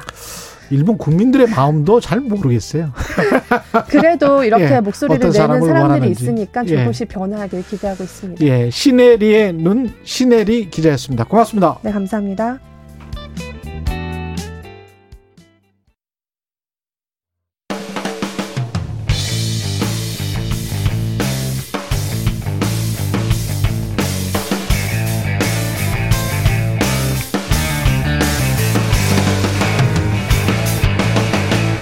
최경영의 최강 시사. 최경영의 최강 시사. 진실 탐사 K. 네, 뉴스 속 사건의 진실을 깊이 있게 파헤쳐 보는 시간 진실 탐사 K. 오늘도 최단비 변호사님 그리고 김준우 변호사님 나와 계십니다. 안녕하십니까? 안녕하세요. 안녕하세요. 예, 공수처가 조희연 서울 교육감, 서울교육청 교육감에 관해서 기소, 기소를 요구했고요. 이게 지금 검찰에 가게 되는 거죠. 이 사건이 뭐였습니까? 네, 이 조교육감이 이 공수처의 공소제기의 내용에 따르면 예. 이 당시 대법원에서 유죄 판결을 받고 당연 퇴직했던 이 정교조 출신 교사 다섯 명이 있는데 아. 이 다섯 명을 특정을 해서 특별 채용하도록 지시했다 이런 혐의를 현재 받고 있고요. 예. 감사원이 그 당시에 이제 감사를 진행을 했었거든요. 근데 음. 그 감사 내용을 또 보면 이 조희연 교육감이 특별 채용 관련 지시를 거부한 부교육감 등이 있었는데 음. 이들을 업무에서 배제하고 원래는 이런 특별 채용과 관련이 없는 자신의 비서실장에게 이 특별 채용 업무를 맡겼다. 그리고 이 심사위원을 불공정하게 선정하도록 하고 이 심사위원들에게 이 해당 다섯 명에 대한 이 신원을 노출을 해서 높은 점수를 받게 했다. 이러한 이제 의혹을 받고 있는 사건입니다. 근데 의혹은 이제 그렇게 제기가 됐는데 예. 공수처에서 이제 검찰에 이첩을 할때 음. 구체적인 혐의는 조금 달라졌습니다. 아 그래요? 그러니까 가장 중요한 쟁점인 그 몇 명을 특정해서 이 사람 이 사람을 뽑게 했다. 어. 거기에 대해서 혐의는 밝혀지지가 않았어요. 예. 그러니까 말하자면 다른 블라인드 면접이라든가 이런 음. 공정한 채용 절차를 중간에 거쳤기 때문에 예. 이 특채 제도 자체가 근거 법령의 근거가 있는 제도입니다. 일단 아. 기본적으로. 예. 그러니까 이제 뭐 그 법령이 없는 제도를 한 건 아니고 문제는 이제 누구 누구를 찍어서 했느냐. 음. 예전에는 이제 그렇게 했었거든요. 예. 그러다가 지금 이제 공채 제도 형식으로 바뀐 특채입니다. 예. 근데 지금 공수처에서 검찰에 이첩한 것은 첫 번째로 이제 이와 관련된 업무를 권한 없는 자인 어, 비서실장에게 모두 보고하도록 했다. 아, 예. 그러니까 앞으로는 이 건은 비서실장한테 얘기를 해서 처리하세요. 이렇게 얘기를 했, 했나 봐요. 예. 근데 그게 직권남용 아니냐? 음. 라는 것이 하나고요. 두 번째는 인사위원회가 개최되는데 예. 인사위원 한 명이 참석을 거부했다고 합니다. 어. 그러니까 인사위원 인사위원회 들어가야지 무슨 소리냐 들어가라 어. 라고 얘기한 것이 또 직권남용죄에 해당된다는 혐의고 좀 이상하죠? 좀 이상하네. 네, 세 예. 번째는 이제 결제 라인에 이제 말씀하신 그 몇몇 중간 간부급 공무원 분들이 음. 예전에도 이 특채와 관련해서 뭐 법적 송사가 다퉈진 적이 있었나 봐요. 예. 그래서 나 이거 결제 못 하겠다. 부담이 된다라고 음. 얘기를 하니까 아 그러면 당신들은 결제 라인에서 빠져라. 내가 빼주겠다. 예. 라고 해서 결제 라인에서 뺀 부분이 이제 직권 남용에 해당하는 거 아니냐. 요 세 가지 혐의가 이제 지금 어, 기소 의견으로 공수처에서 검찰로 이첩이 된 상황이고요. 음. 음, 그래서 가장 핵심적인 쟁점은 살짝 비껴나간 네, 음. 그런 상황이라고 할 수 있습니다. 근데 이제 김준우 변호사님 설명은 음. 조희연 교육감이 항변했던 내용들이에요. 예. 근데 그것을 공수처에서는 받아들여지지 않은 내용이거든요. 아니요, 예를 제가 들자면 얘기한 건 세 가지는 공수처에서 발표한 아, 그러니까 얘기 예를 들면 이제 업무 네. 배제와 관련된 부분이 조희연 교육감이 결제량에서 빠져라라고 했 던 건 맞아요. 근데 음. 그게 이제 왜 빠지라고 했느냐가 좀 내용이 다릅니다. 그러니까 양측이. 예. 그러니까 이제 배제된 사람들은 이 특, 특채를 하기 위해서 특정한 사람들을 뽑기 위해서 우리를 배제한 것이다라고 주장을 했고요. 음. 조희연 교육감 측에서는 이제 말씀하신 것처럼 예전에 한번 이와 관련되어서 송사가 한 번 있었거든요. 예. 그래서 그 부담을 내가 덜어주기 위해서 배제를 한 것이다. 이렇게 이제 서로 좀 주장하는 바가 다른 아, 네, 부분입니다. 그 부분은 다릅니다. 네. 이, 이 사람들은 어떻게 하다가 해직된 거예요? 그러니까 그 당시에 좀 해직이 단 여러 가지 건이 있어요. 이제 예. 선거와 관련된 부분들도 있고 예. 어떠한 이제 특정한 뭐 그 정치인을 지지하는 거와 관련되어서 음. 그 해직된 부분들도 있고 해서 위반. 예 그래서 그 부분들도 예를 들면 이제 정당한 이익을 위해서 우리는 해직된 교사들을 다시 채용해야 되는 게 아니냐 이거는 음. 이제 공익이 있다라고 조영 교육감은 주장하는 것이고 예. 또 반대 측 주장은 그것이 과연 공익과 부합하는 것이냐 또 이러한 주장에 맞서는 부분도 있습니다. 그러네요. 시민단체나 이런 쪽에서는 정교조 해직 교사들을 복직시키는 게 네. 특별 채용으로 복직시키는 게 그게 그 공수처가 나서야 될 사건 정도가 되나? 처음부터 이제 그런 문제 제기는 있었거든요. 아, 그러니까 이제 지금 뭐 이게 법률가별로도 음. 보는 견해와 각도가 굉장히 좀 다를 것 같습니다. 예. 조희연 교육감은 이거는 뭐 행정처분, 그러니까 징계나 이제 감사원 감사 결과에 따라 징계 정도로 뭐 충분하다 이런 이제 항변을 하고 있는데 예. 자, 엄밀히 얘기하면 감사원이 당시에 이제 최재형 후보가 감사원장이지 않았겠습니까? 예. 대한민국에서 가장 보수적인 음. 어, 법률가. 보수적이라는 것이 꼭 무슨 진보가 밉다 이런 의미가 아니라 예. 판사의 입장에서 어, 법을 가장 어, 정확하게 정밀하게 좀 해석하는데 집중을 한다라는 의미로 좀 받아들여 주시, 주신다면 예. 어, 감사원에서는 이 사건과 관련해서 경찰에 국가공무원법 위반으로 고발을 했습니다. 음. 그런데 공수처에는 그냥 자료만 넘겼어요. 직권남용죄로 고발한 것은 아니에요. 예. 약간 확신이 섰다면 이것이 직권남용죄까지 해당된다고 확신이 섰다면 정식 고발 조치를 했을 텐데 자신들이 관련한 감사 자료를 그냥 넘겼습니다. 그러니까 어. 판단을 미룬 거죠. 본인들이 보기에는 그래서 지금 이게 직권남용죄와 국가공무원법 제 이제 이 두 가지가 혐의가 지금 적용이 되고 있는 상황인데 국가공무원법제는 이제 그 시험이나 임용에 있어서 부당한 영향을 미쳐서는 안 된다라고 해서 구성 요건이 좀 더 넓습니다. 그러니까 범죄에 해당할 가능성이 좀 더 넓고요. 예. 요 조문은 근데 공수처의 수사 대상에 포함되지가 않습니다. 음. 그러면 감사원에서도 이 문제는 직권남용죄보다는 국가공무원법제 쪽으로 의율 가능한 거 아니냐? 예. 라고 봤다는 것이고 그렇다면 공수처에서 구태여 이 부분을 가지고 수사에 착수할 필요성이 있었겠느냐? 음. 대단히 법률가적인 시각으로 보면 이렇고요. 음. 다른 건으로는 좀 거대 거악이나 좀더 확실한 그 권한 있는 자의 부패나 권력 남용을 가지고 수사를 하라고 하는 것이 공수처 설립 취지인데 이거 이 사건을 1호 사건으로 하기에는 사건 사이즈나 규모나 좀 작지 않냐라는 이제 정무적 비판이 있는데 음. 뭐 그거는 이제 지- 진영에 따라서 해석이 다른 거니까 저는 음. 전자에 좀 더 주목하고 있습니다. 차단미 변호사님은 이게 검찰이 기소할 것 같습니까? 어떻게 보세요? 네, 저는 기소할 거라고 생각을 하고요. 왜냐하면 공수처가 아마 고민이 많았던 것 같아요. 이 사건을 기소 의견으로 이제 왜냐하면 기소를 직접 못 하거든요. 예. 수사는 할 수 있는데 그러니까 기소 의견으로 해야 되느냐, 불기소 의견을 해야 되느냐 좀 고민이 많았던 것 같고 일단 감사원에서 한 4개월 정도 감사를 해서 자료를 다 보낸 상태이고요. 그래서 그 당시에 이제 공소심의위원회를 열었잖아요. 네. 공소심의위원회에서 이제 기소와 관련된 의견이 나왔고 이걸 이제 검찰에 보냈는데 뭐 일부 언론들에서는 이게 또 이제 공수처와 검찰 간의 갈등이 있지 않겠느냐. 예를 예. 들면 뭐 불기소를 하게 된다거나 음. 보완 수사를 요구한다거나. 근데 검찰 입장에서도 보완 수사 요구는 이제 안 할 것 같은 뉘앙스를 풍겼고요.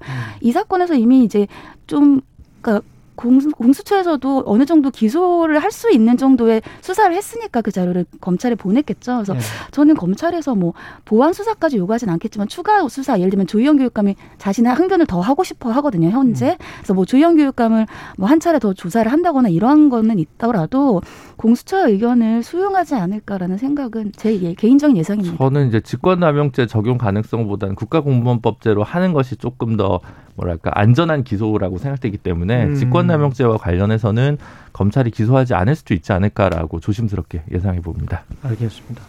이 공수처가 그 윤석열 전 검찰총장 관련해서 이게 어떤 사건이냐면 한명숙 전 총리 수사팀 모해 위증 교사 의혹과 관련해서 윤석열 전 검찰총장도 이것도 직권남용과 관련된 겁니까?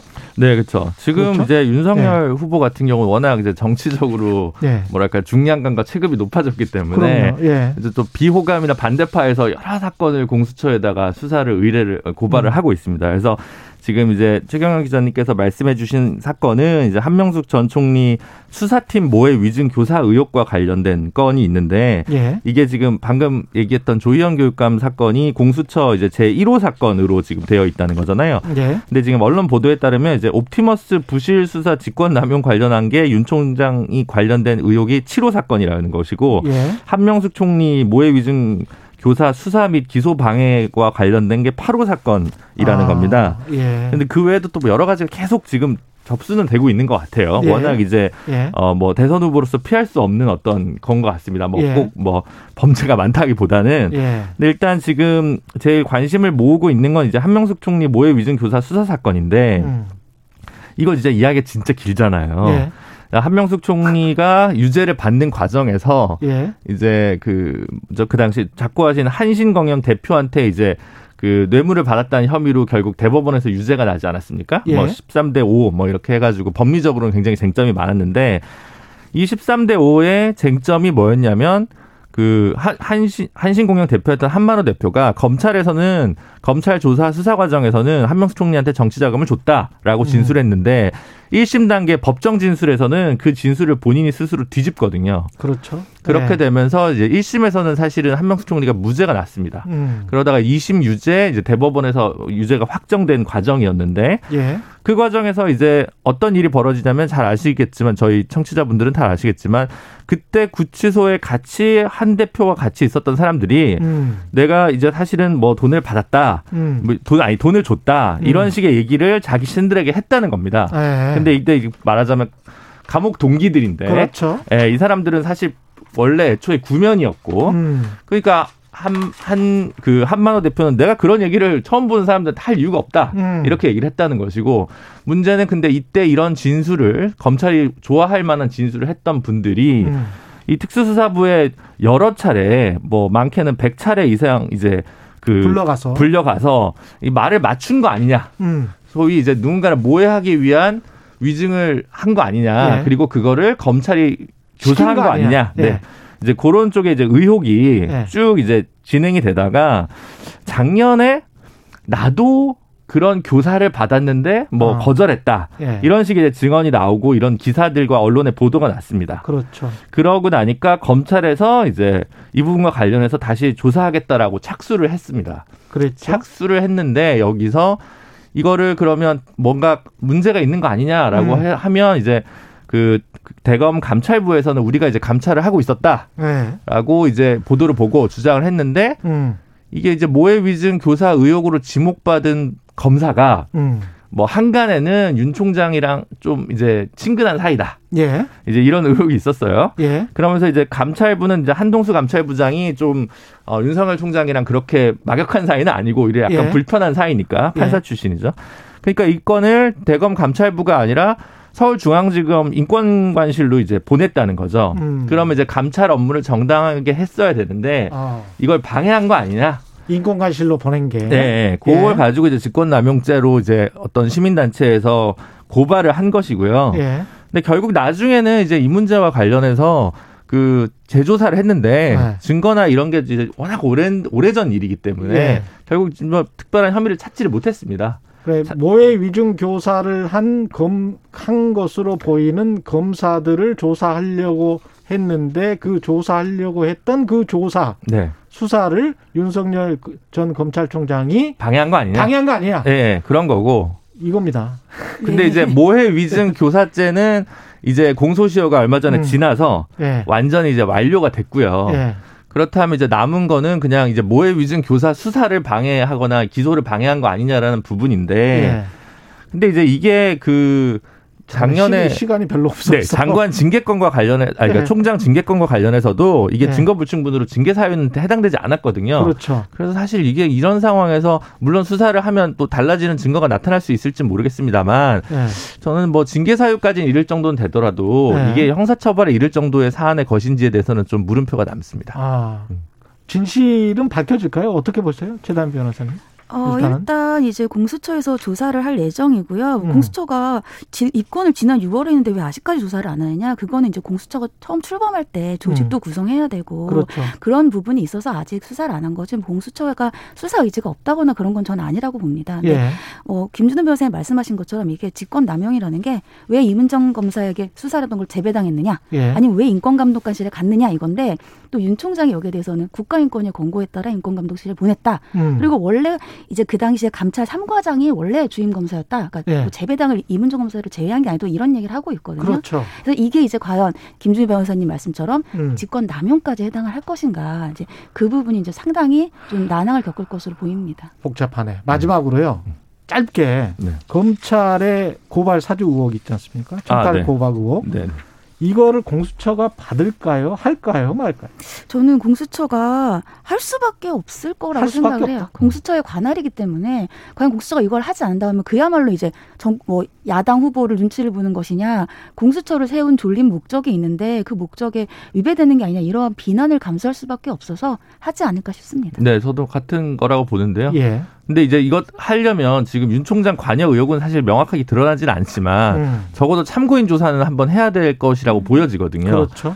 상당히 부담이겠죠. 대선 네. 직전에 야당의 제일 가는 후보를 검찰 조사에 세운다. 이게 음. 공수처로서도 상당히 부담이 돼서 신중에 신중을 기하지 않을까 싶습니다. 두 말씀 감사하고요. 진실탐사 K 최단비 김준우 변호사였습니다. 고맙습니다. 감사합니다. 감사합니다. KBS 일라디오 최경영의 최강시사 듣고 계신 지금 시각은 8시 45분입니다.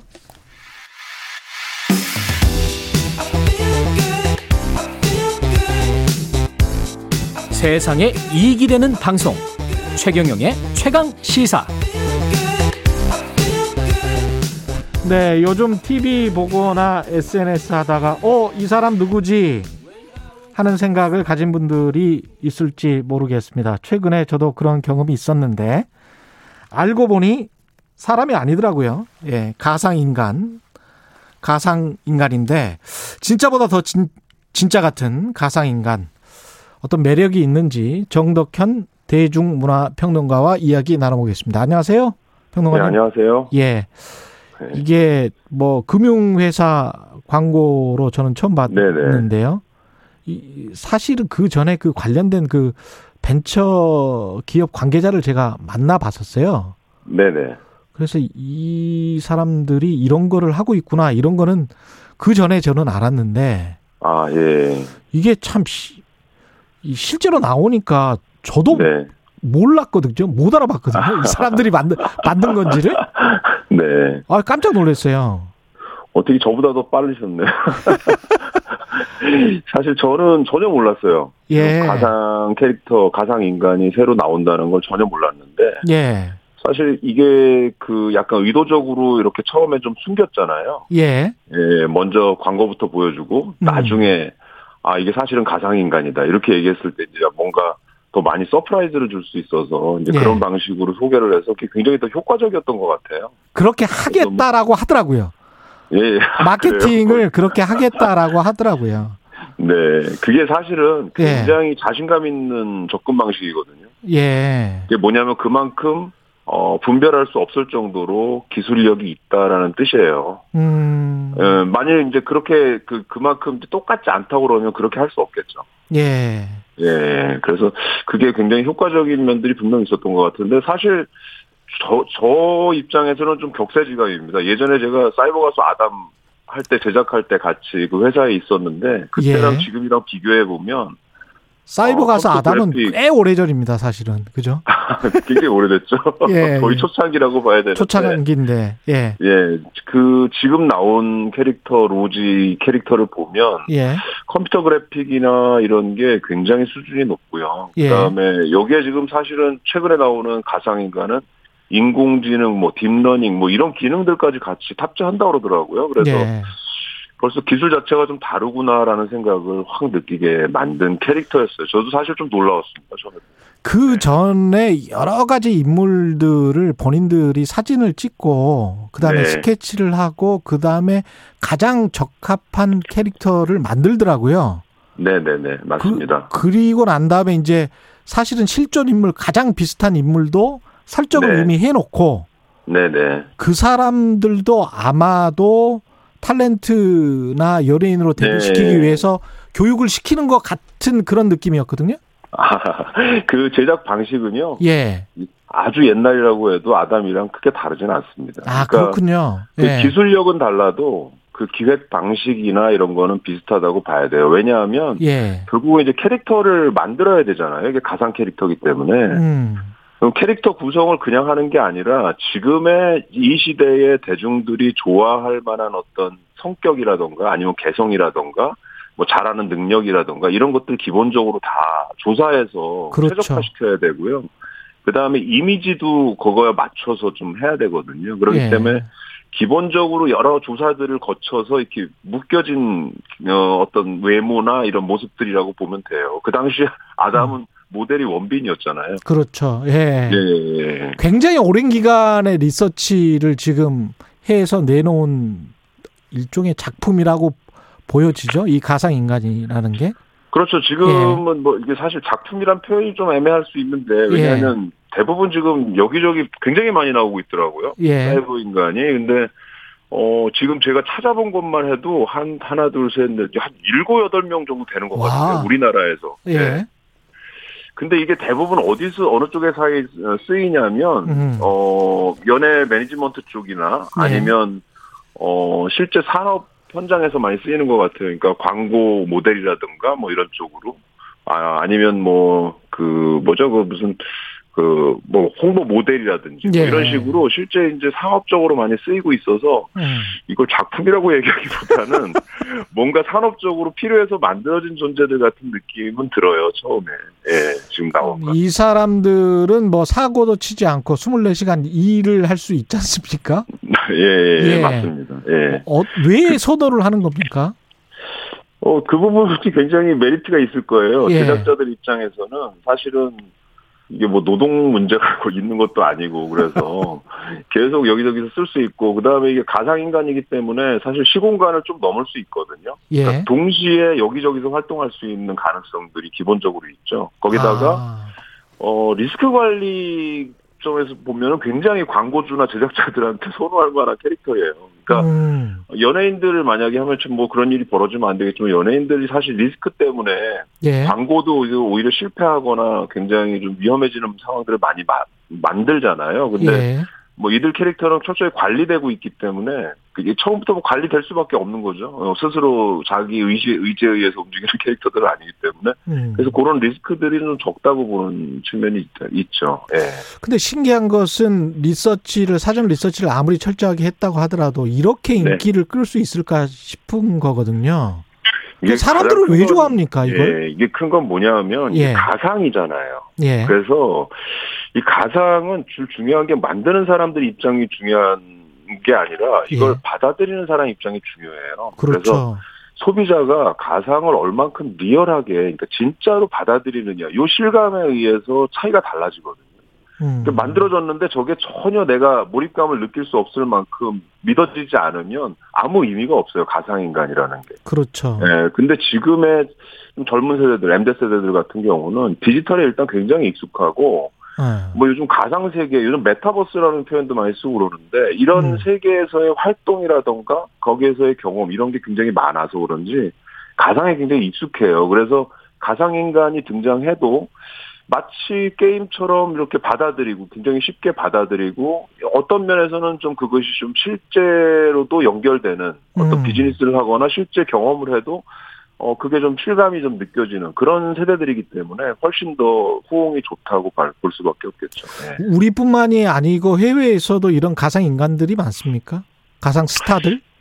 저도 이게 지금 요 요번에 이거 이거 좀 찾아봤더니 예. 실제로 해외에도 많이 있더라고요. 아, 그래요? 그래가지고 예. 해외에 뭐 되게 유명한 virtual influencer로 뭐 릴 미켈라라는 친구가 있는데 음. 인스타 follower만 300만 이상이래요. 뭐 전 너무 너무 부럽습니다. 저는. 예. 그리고 뭐 디지털 패션 모델로 뭐 슈두라는 친구도 있고 가상 예. 뮤지션으로 버뮤다라는 친구도 있고 뭐 이렇게 여러 음. 어 가상 인간들이 해외에서도 많이 활약을 하고 있다고 보이 있더라고요. 근데 형체는 가상 인간이고 그 뒤에 뭐 인스타그램에 글을 쓴다거나 뭘 네, 뭐 노래를 부른다거나 하는 것은 결국은 사람이 하는 거잖아요. 이게 지금 단계에서는 그렇죠. 지금 예. 단계에서는 사람이 개입을 해야 될 거로 저는 보고 있는데 예. 향후에 deep learning이나 뭐 AI 이런 기능들이 탑재가 되면 어느 음. 정도는 좀 이렇게 그 우리가 요즘 AI한테 이렇게 질문 던질 수 있잖아요. 말로 그렇죠. 그러면 답변하는 그런 정도 수준에서 점점점 발전하지 않을까 하는 생각이 들고요. 아. 저는 궁극적으로 이 가상인간이 예전에 사이버와서 아담 할 때도 궁극적 목표가 뭐였냐면 아바타였거든요. 결국. 예. 근데 이것도 마찬가지로 아바타로 갈 가능성이 아주 높다고 생각해요. 이게 지금 현재는 연예인이나 뭐 이런 특정 인물로 이렇게 만들어서 활용이 되지만 예. 향후에는 아마 개개인들이 다 자기의 아바타를 이런 방식으로 가, 가지지 않을까 생각이 들거든요. 어쨌든 메타버스 활용이 향후에 이제 계속 시작이 될 거기 때문에 그 예. 안에서 자기 개성을 똑같이 구현할 수 있는 아바타를 만들 수 있느냐, 이게 저희 관건이 될 수 있어요. 그럼 그게 산업적인 측면에서는 어떤 도움이 되나요? 가령 어, 무슨 뭐 엄청나죠. 예. 엄청나죠. 왜냐하면 지금 메타버스는 이미 산업이 돌아가고 있는 상황이에요. 그 안에서 예. 그냥 가상의 놀이만 있는 게 아니라 실제 음. 상업 산업으로 이어지는 부분이기 때문에 예. 개개인들이 자기의 몰입감을 갖는 자기 아바타를 가지면 그만큼 그 안에서 쉽게 얘기하면 돈을 쉽게 쓸 수 있겠죠. 실감 아. 실감을 제대로 느끼면서. 예. 예. 그래서 뭐그 게임 업계라던가 예. 뭐 연예 비즈니스나 광고 비즈니스 이런 쪽에서는 아주 굉장히 좋은 어떤 상품이 될 가능성이 높습니다. 예. 방송사에도 들어올 가능성이 있습니까? 아, 예, 방송사가 제일 타겟이라고 봐야 되겠죠. 언론 왜냐면 방송은 영상으로. 보여지잖아요. 예. 대부분. 예. 영상이나 이런 매체를 통해 보여지기 때문에 그런 중간에 들어가는 그 개념으로서 가상인간들이 가장 먼저 들어갈 수 있는 분야라고 볼 수 있겠죠. 그러니까 제가 만약에 아바타를 만든다면 네. 어떻게 되는 겁니까? 그러면 그게 어떻게 활용하는 거죠? 그리고 그 가끔씩 분신으로 활용하시고 아. 그리고, 그리고 예. 사실은 본인이 조종하셔야 되는 게 맞거든요. 아바타 개념은. 그러니까 내 아, 개념을 그렇군요. 집어넣어서 예, 예. 내가 어떤 개념을 넣어야 거기에 대한 얘기를 하는 거니까. 그래서 그런 쪽으로 활용하는 측면으로 보면 그렇게 음. 부정적으로만 볼 건 아니라고 봐요. 이건 뭐 이런 현상들은 우리가 그냥 받아들이고 어떻게든 인간적으로 발전시키는 수밖에 없는 거죠. 잘 발전시켜야죠. 그러니까 나한테 예. 유리하게 써야죠. 예. 저 대신에 최강 시사 진행하고 저는 뭐 어디 휴가 가고 그러면 굉장히 좋을 것 같습니다. 예, 그때 쓰시면 좋을 것 같습니다. 예. 예. 알겠습니다. 여기까지 하겠습니다. 네, 네, 감사합니다. 예, 지금까지 정덕현 대중문화 평론가였습니다. 9월 7일 화요일 KBS 1라디오 최경령의 최강시사 오늘은 여기까지고요. 저는 KBS 최경령 기자였습니다. 아마 다니었습니다. 예, 내일 아침 7시 20분에 다시 돌아오겠습니다. 고맙습니다.